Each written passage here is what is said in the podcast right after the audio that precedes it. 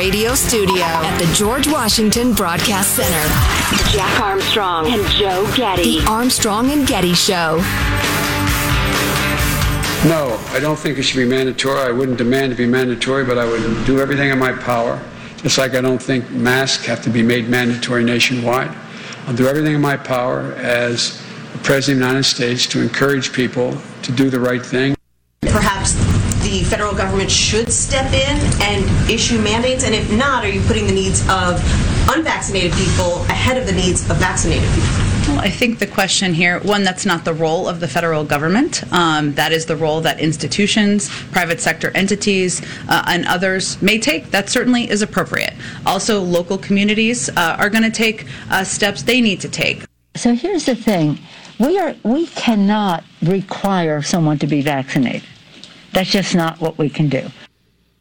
That is a short version of the list of people tied to the Biden administration who said absolutely no mask, no vaccine mandates for months and months and months. Now they changed their mind. And indeed, in an incredibly annoying speech yesterday, Biden has said anybody who works for a company that with more than 100 employees, for some reason, has to get vaccinated or tested once a week. So that is really interesting, and I haven't seen any reporting on that yet. I assume there will be at some point on what made them change their mind.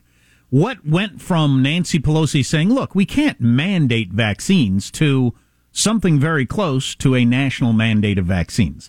What made them change their mind? Now, we'll play some clips. I can tell you what my theory is on the speech from yesterday, and I don't think it was about trying to convince people to get the vaccination. Yeah, why don't we play a handful of clips first, and then Jack's analysis, which I have come to believe is absolutely spot on. Well, let's just start with the basics, 25.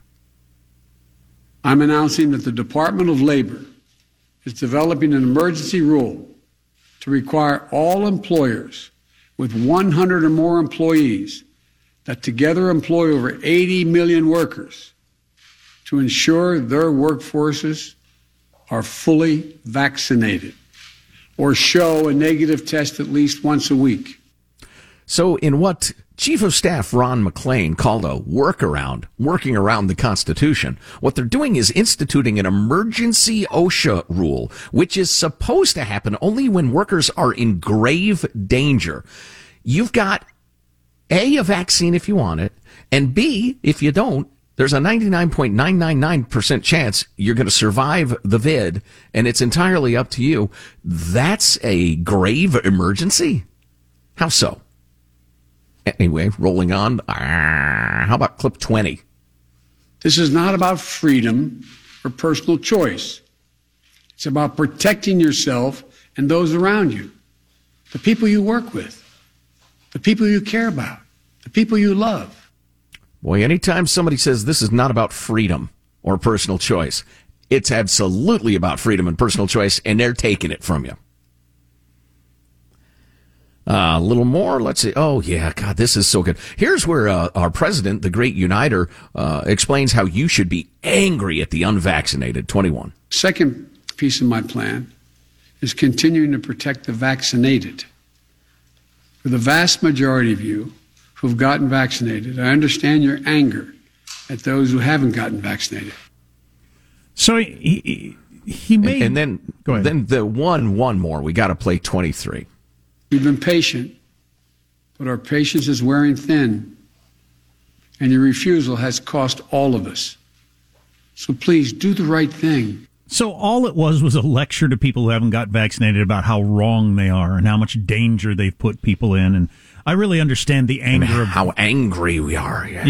Yeah. So there's no way that speech was written to try to convince unvaccinated people to get vaccinated. That's not the way you would approach it at all. I think what happened is that Joe Biden's approval rating took a huge hit out of Afghanistan. He's suffering on the COVID numbers too, which had really had been his bedrock. You know, he could count on getting 60%. Those have trailed off a lot too, and he was in trouble.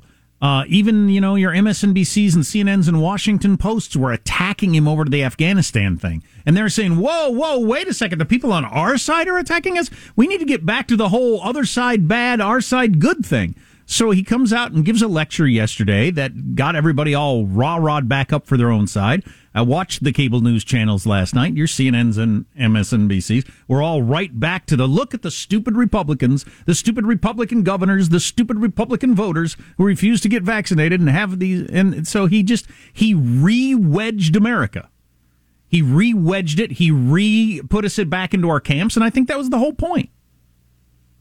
Yeah, I think you're right. On NBC, Sahil Kapoor tweeted, "In sum, Biden is done saying pretty please on vaccines. He's calling out unvaccinated people and blaming those who stoked vaccine rejection for America's current predicament, etc." Matthew Miller on MSNBC, enjoying the angry dad vibes from this Biden speech. He is turning the damn car around. Well, Chris Jansing on MSNBC. But see, Biden... Go ahead. Since we're not children, though, are they unvaccinated or not kids, they don't care if you turn the car around. Look, I got my own car. Hey, Dad, let me out here. I'll go get my own car and drive where I want to. That whole dad vibe is not going to work. There's not a chance. I'd be shocked if there was one unvaccinated person in the country that heard that speech and thought, oh, okay, I'm going to get vaccinated now. It's possible you would get, a lot of you will get vaccinated if your company says you have to, rather than quit your job. I'd believe that. But in terms of, he's mad, he's disappointed in me, he's had it now. Chewing international average of pressure. Yeah. There's not one human being in America that was going to go out and get vaccinated based on that speech. So there's no way that was the intent. Michael, you cannot possibly overplay those clips, by the way. MSNBC senior correspondent Chris Jansing tweeted, Biden channels the thoughts of millions of vaccinated Americans when he says to the unvaccinated, our patience is wearing thin. Ding! Ding! That's what he was doing. He was channeling the feelings of the people on his side to get that whole our side against their side thing going again. He'd lost that through the Afghanistan debacle. It got all mushed up. People on his side were mad at him. No, that's no good. We got to get back to that side's dumb and evil. Our side is good and righteous. And that's the whole point of the speech yesterday. Yeah, they tried to really leverage the Texas abortion thing. Everybody was hot and bothered for about a cup of coffee, but then they realized that their own side was divided between whether you're allowed to say the word woman or not. So yeah, they got together in their unholy cabal meeting and said, all right, what's a good tribal issue? What can we really flog? Well, vaccines are hot, sir. And went with it. Never mind all of the black folks, and many of them are Democrats, who don't want the vaccine. But, you know, what was that? Oh, do you still have that quote that I thought was so fantastic? Damned if you do, damned if you don't, that quote? No, it's a different one. I think you read it earlier. It has to do with the true audience of the speech. By the way, CNN's Jeffrey Toobin, immediately after the speech, he's a law professor type guy, you know.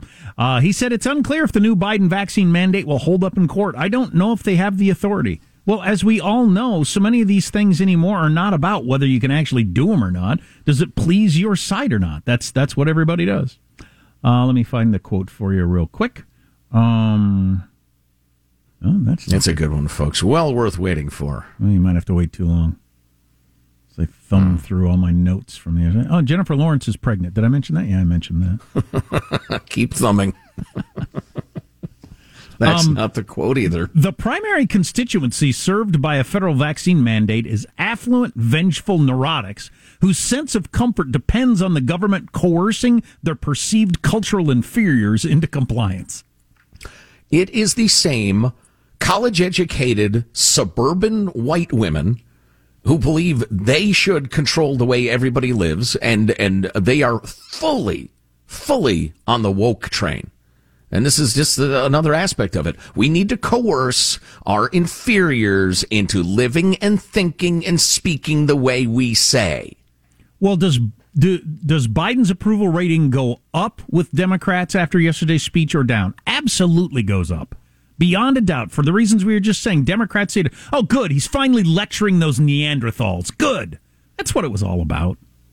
Yeah, indeed. And there are quite a few governors of Republican states, or Republican governors, I should say, who have come out immediately and said our legal teams are already in action. We're going to sue. We're going to stop this. This is never going to happen. Which the Biden White House is saying, awesome. Let's get back to Democrat versus Republican, blue versus red, me versus them, good versus evil. That's what we want. And what's even better is when we lose, we can say, look, we tried as hard as we could to do the right thing and control the idiots. Sure. But the evil Supreme Court shot us down again. The Trump Supreme Court. Damn it! Brett Kavanaugh took a break from raping high school girls long enough to strike down this benevolent and wise measure that we've tried to institute. Wow.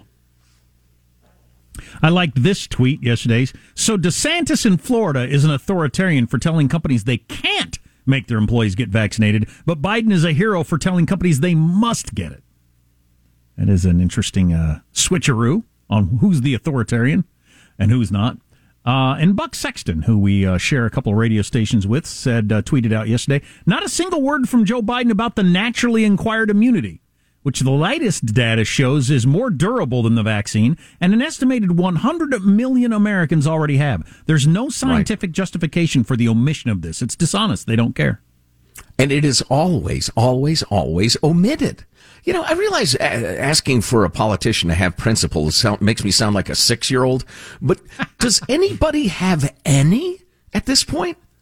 The media, the politicos, anybody? Good Lord, they will say and do anything. Anybody actually willing to quit their job rather than get the vaccine? Of course, as we point out, you don't have to get the vaccine. You can just agree to get swabbed once a week. Does that bother you? Are you as bothered by getting swabbed as you are as getting jabbed?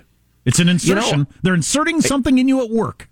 I don't know. Which really, you ought to give your consent for. Generally, throughout my life, I've not liked it if bosses stick something in me. And one more aspect. Well, I'm sorry. In answer to your question, it's no big deal to get your nose swabbed. But if you have natural immunity and nobody ever recognizes that, talks about it, includes that in the discussion, that swabbing would be really insulting and angering every single week. Well, and who's swabbing me? Jim from Accounting? I mean, who does it?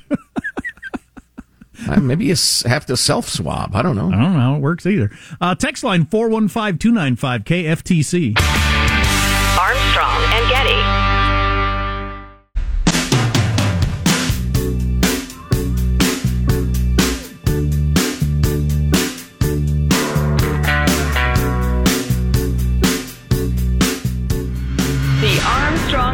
Show. Some business news. Today, Burger King made a big announcement that they're removing 120 artificial ingredients from their food. That's right. Now the Whopper is officially just a pickle slice. Oh. That's the Whopper. That's the whole Whopper. Yeah, I had a Whopper pretty recently. My son's kind of into Whoppers. And that doesn't taste like a hamburger either. Mm. There's nothing you can do to your hamburger at home that makes it taste anything like a Whopper. How are there even 120 artificial ingredients? Makes you stop and scream, doesn't it? Yeah, no kidding. Man, I got to start doing push-ups during the commercials or something. I'm getting fat. Anyway. And the answer to that problem is push-ups during the commercials. Well, I eat pretty well these days. I do not. I just think it's an age thing. I don't know. I got to cut back further and burn more calories. I only eat 5.5 hours a day. I'm an intermittent faster, and that's the best diet I've ever come across in my life. I'm sticking with it. It's been the most helpful. But I do not eat well during that 5.5 hours where I do eat. Mm. It's like, are you still losing weight at all, or are you just kind of maintain it? Yeah, slowly. It's very slow, but it's going the right direction. Yeah. But man, it's steady. That's good. As soon as it hits 1:30, okay, here we go. Where's the closest Burger King? Keep your hands and feet near to you. Because the mighty lion consumes them. So a couple of things I want to get to that are kind of COVID tangential, but Jack made the point earlier that the woke left is so crazy. It's kind of a good thing because people are slowly but surely catching on that, wait a minute, there's a hell of a difference between racism and like anti-racism. Those words don't mean what I thought they did. And they're eating themselves. It's kind of a race to see whether the woke left is more dangerous or more ridiculous. Because they are definitely dangerous, but it's hilarious. Cute little Prime Minister of Canada, Justin Trudeau. He's been trailed by anti-vaccine mandate protesters. during his campaign or whatever he's doing. So it's not just a Trump thing at all. Oh, no, not at all. The anti-vaccine stuff. No, and they're having anti-shutdown, anti-mandate protests all across Europe, in Australia, and in contrast to what our idiot president, that was unkind. That, you know what? That was disrespectful, calling Joe Biden an idiot. He's not an idiot. He's senile. Anyway, in contrast to what he said, it absolutely is about freedom and personal choice. But the reason I said that is the media portrays it as either it's Trump voters or Fox viewers that are, you know, misled by their moronic leaders into this. And it's happening all over the world. People that think, hey, I don't want the government making me do this. Right. So anyway, here's what Justin Trudeau said. Yes, yes, there is a small fringe element in this country that is angry, that doesn't believe in science, that is lashing out with racist, misogynist attacks. Wait a minute. Number one, you're a dude, apparently. Not, you know, more or less. What do you mean racist, misogynist attacks? Racist against whom? And again, you're barely but clearly a dude. So just, it's such a knee-jerk position for them to play that card. I mean, that's hilariously inappropriate in this case. And then the other note I wanted to throw at you, and it has to do with in hour 4 yesterday. And if you ever miss an hour of the show, just go to armstrongandgetty.com and get it via podcast, the Armstrong and Getty on-demand podcast. But anyway, we were talking, I think it was during hour 4 yesterday, about a piece in the Atlantic I'd seen that compared like the poor water quality of yesteryear to our poor inside air quality these days, and that the next frontier is ventilation. We can get rid of or avoid so many diseases with better ventilation of buildings. It was pretty interesting. And I'm afraid we're running out of time now, but at least we'll touch on it briefly. One of the things this rather long article covers is that in the 2000s especially, there's been this fight in science against people who think disease is transmitted through tiny aerosol droplets that stay in the air for a very long time, and people who don't. And the people who don't have been trying to shut down the research of the pro-aerosol people. Science is not neutral, at least not all the time. It is not even-handed. It is not fair. It's full of clicks and trends and hot topics that you get lots of funding for. Yeah. More on that to come. That's really interesting. Armstrong and Getty.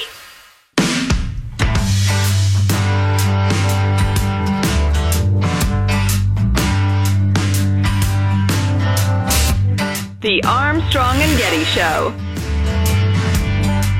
Whole Foods will open 2 stores without cashiers. Oh. That story again, starting next year, groceries will be free at 2 Whole Foods locations. Whole Foods made the call after they couldn't find a cashier who could keep a straight face while ringing up a $9 apple. Yeah, sure, it's organic, yeah. That's a funny joke. Yeah, the first joke, man. Second one, nice. Hilarious. Yeah, beautiful. So, to continue the discussion from the last segment, you know what, Hanson? That weird noise I just made as I was trying to figure out how to start the sentence, you got to isolate that and use it to mock me. I mean, it's me being mocked, but as a fan of humor, it's too good to pass up. That was an interesting noise. It really was. Anyway, so as we were discussing in the last segment, I think a lot of us and politicians who bark at us try to portray science as this incredibly pure-hearted, objective, honest quest for the truth. And the truth is, it's not at all. There are disputes in science, like two sides of a particular issue that will be at war. And to those of us outside that field, it seems idiotic or just nonsensical. But within those fields, I mean, people like have hatreds of people who are trying to prove the other side.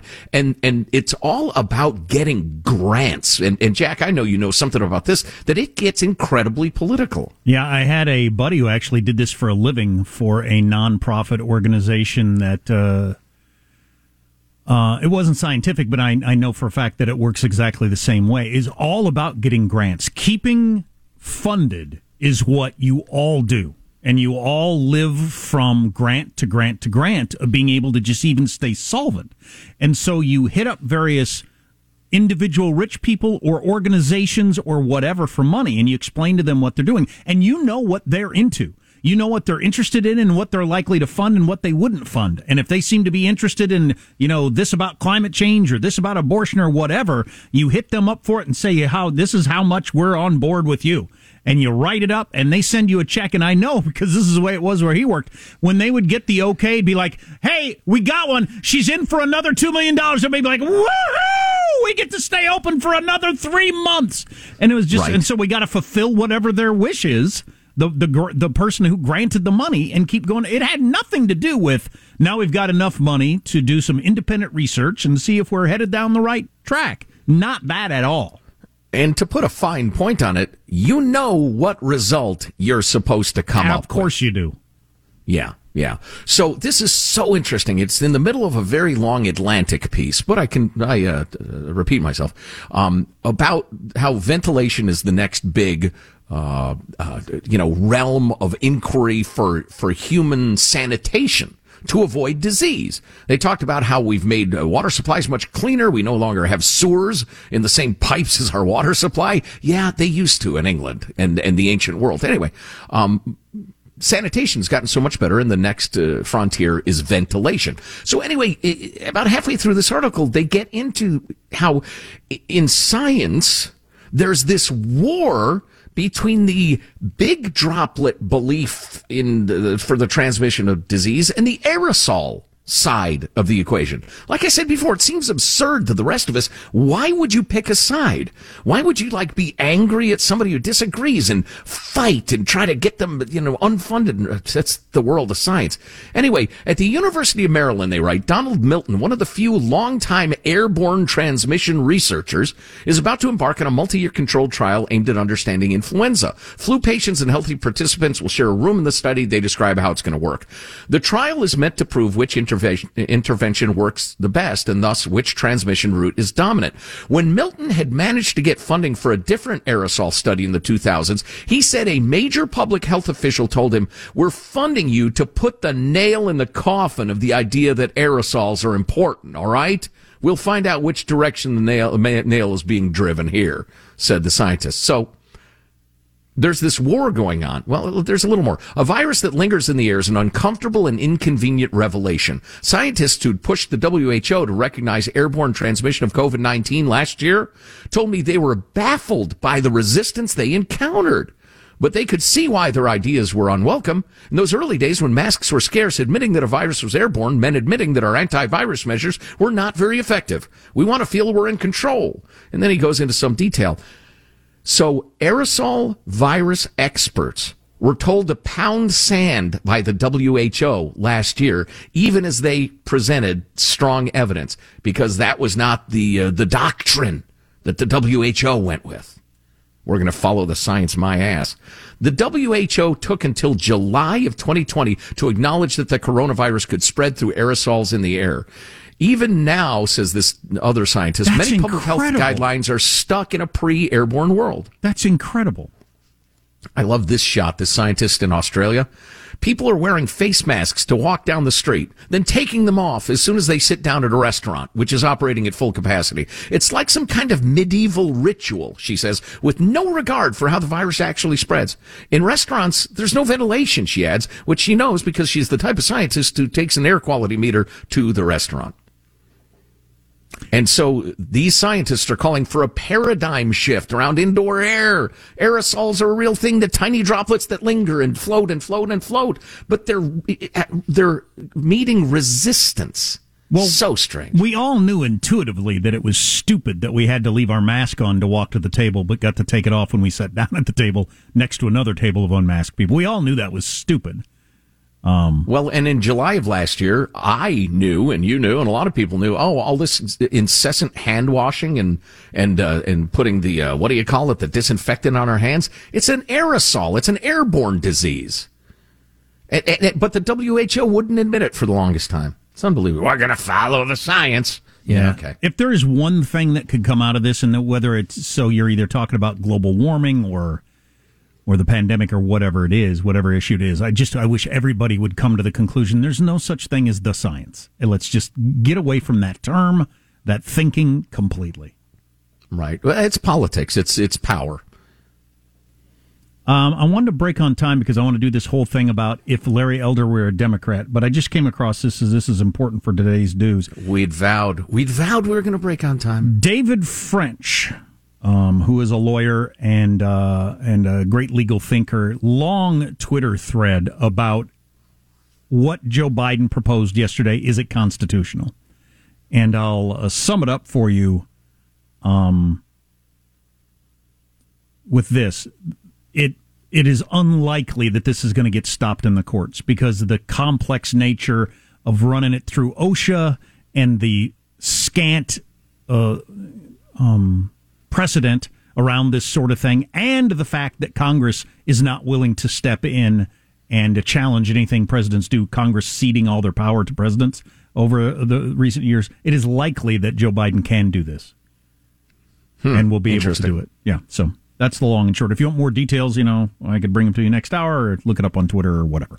But much like the science, the law doesn't exist. There are different opinions and interpretations. Absolutely. Guy named Larry Elder is running for governor of California. Black guy. He got treated very poorly in Los Angeles the other day. You probably didn't hear about it. It barely made the news. If he were a Democrat, it would have been the only story in America. That explanation next. Armstrong and Getty.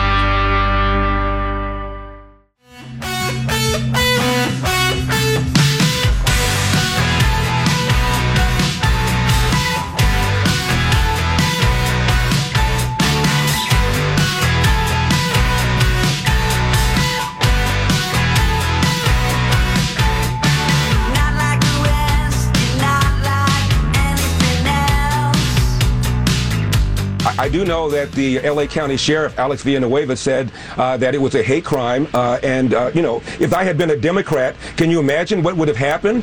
It would have been talked about in Bangladesh. They would have called it an example of systemic racism.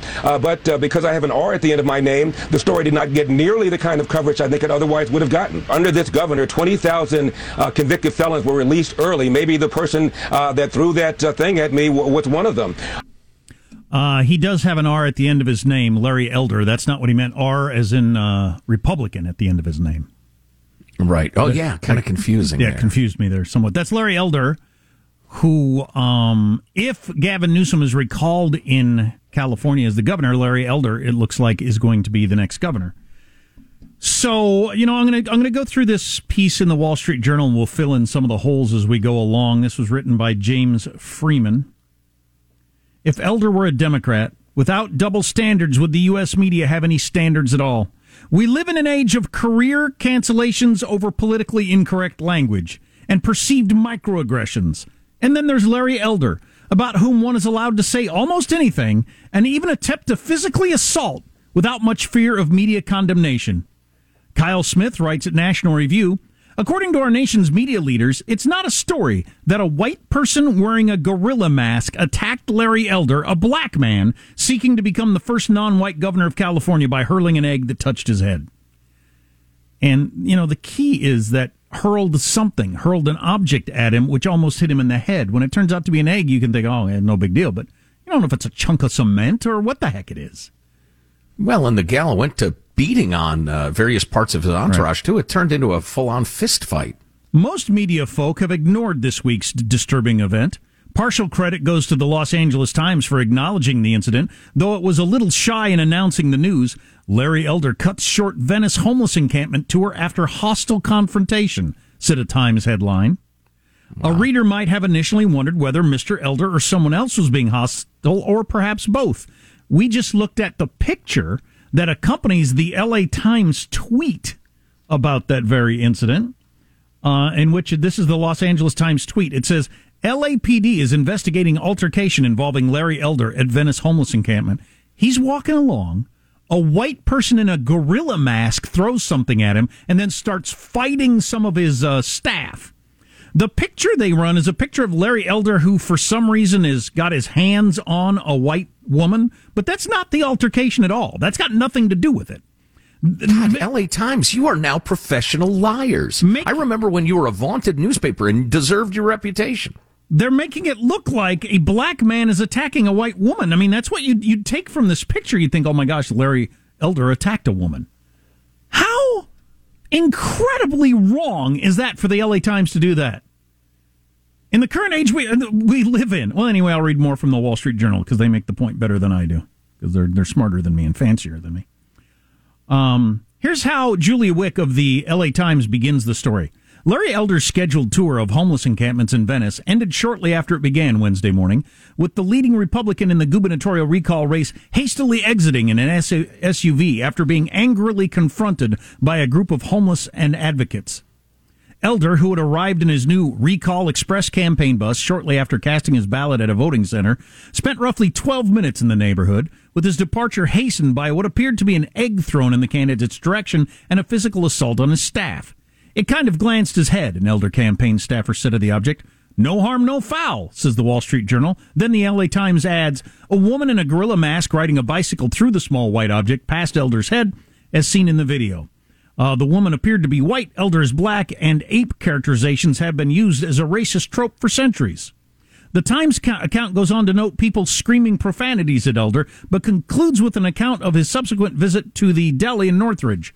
The candidate spent about 5 minutes in the restaurant before climbing back aboard his campaign bus. The candidate and his entourage departed Northridge with a stack of paper plates and some to-go sandwiches. Well, what else was there to report on a day when nothing much happened, says the Wall Street Journal. So they just gloss over the attacking his staff, gorilla mask, all that sort of stuff, and immediately go right into, he got some sandwiches. If the LA Times quickly became bored with this story, most media folk entirely ignored it, and not because news consumers wouldn't find it interesting. Video of Larry Elder being egged by woman in gorilla mask was viewed 3.5 million times the day the video came out. The appalling treatment of Mr. Elder was not a capital crime, but Mr. Smith at National Review correctly notes the double standard. If Elder were a Democrat, the attack would not only be front-page news, it would be just about the only news you were hearing about today on CNN and MSNBC. Charles Blow and Perry Bacon and Janelle Bowie would each be writing the first in a series of angry columns about it. So would Gail Collins, Jonathan Capehart, Jennifer Rubin, Michelle Goldberg, Paul Krugman, Maureen Dowd, Dana Milbank, and Urza Klein would be treated to multiple news analysis about the history of the usage of guerrilla tropes against blacks. Joyanne Reed at MSNBC and Rachel Maddow and Don Lemon would be doing hour-long broadcasts on the attack, convening panels discussing just how the attack pulls the scab off racism in America and we have so much work left to do in dealing with the problem. Vox would commission a series about California's grim history of racism dating back to the Chinese Exclusion Act. And Asian American and Latino writers would hasten to explain that California's history of hostility to all sorts of people of color is as traditional as its Tournament of Roses parade. 3,000-word essays about the brutal unknown history of lynchings in the Golden State would be published in the Atlantic and or the New Yorker. Al Sharpton would be exhibiting a combination of exhaustion and despondency, and would be a guest on half a dozen cable TV news shows. The woman who threw the egg at Elder would find her picture, her name, and everything she'd ever said on social media scrutinized at great length and on the homepages of the leading news sites. Her appearances would be mocked by late-night comedians. But the libertarian Mr. Elder is the one being subjected to mockery and worse by media outlets like the LA Times. Larry Elder is the black face of white supremacy. You've been warned, says the LA Times. And now today, running a picture, making it look like he attacked a woman, when the opposite is what happened. You know, the whole hate crime thing is way overblown. Absolutely. A lot of crimes are just crimes, and you can't read people's minds. But this is some pure 100-proof, twice-distilled proof that all of the outrage is not about outrage. It's about gaining power. It's selective outrage when it serves their purposes. Here is a perfect test case, and they have garnered an F with their reaction. An F. They are liars, and they are cheats, and their feigned outrage is as fake as their teeth. And that wasn't hyperbolic at all, I don't think. All of those examples of what would have happened in cable news and the New York Times and the Atlantic and stuff, absolutely is true. That's exactly what happened if you'd had a white woman in a gorilla mask throw something and attack the staff of a black Democrat candidate. Right. Right. And the candidate himself. I loved what L.A. County Sheriff Alex Villanueva said. He said this was a hate crime, and he added that woke privilege. Oh, I love that term. Woke privilege is what enabled the woman to attack Elder, and called out woke politicians for not showing the same outrage they would have if Elder was a liberal. He tweeted, woke privilege means a white woman can wear a gorilla mask and attack a black man without fear of being called a racist. So do people buy into, people on the left in media buying into that whole Larry Elder is the black face of white supremacy thing? Either that, or they're just liars who fake outrage, or they just they're outrage. How would I say this? They're angry when convenient. By the way, that only then the picture, and I'll put it on Twitter. We'll put it on the website. This picture that the L.A. Times ran of it looking like Larry Elder is trying to attack a woman. And then with the headline, you think, oh, my God, that must be what happened. It was going in for a hug. So we just got confirmation of that from the woman herself. Right. She says he is going in for a hug. And then they took the picture right there. And so that's what it looks like. That's not the woman that had anything to do with it. The gorilla mask, the throwing the eggs, right. Anything like that. Hey, Steve Lopez of the L.A. Times. You're a smart guy, a really good columnist. I don't always agree with you, but your opinions are always well considered. What do you think of this story? You want to jot down a few words? I'd love to read them, or if you'd love to talk about it, because there are some honorable people at the L.A. Times, but this is inexcusable. I mean, this is horrible. It really is. It really is. I fear for our ability to get past this, that we just every day it seems like we take another giant step down the road of their side evil, my side good, and anything goes. There are no longer any standards as long as it. As long as it's a shot at the other side, I'm okay with it. Right, yeah. Well, next time somebody says a mild criticism of a black Democrat and is called a racist, remember Larry Elder. And also remember, if you ever miss a chunk of the show, you can grab it via podcast at armstrongandgetty.com. That's a good reminder right there. Or buy that sleeveless T-shirt that I modeled on the Twitter. We sold one the other day. Sun's out, guns out, man. One? So far we've sold 100? One. No, 1,000. Just a single one, and probably ironically. Oh boy. Armstrong and Getty.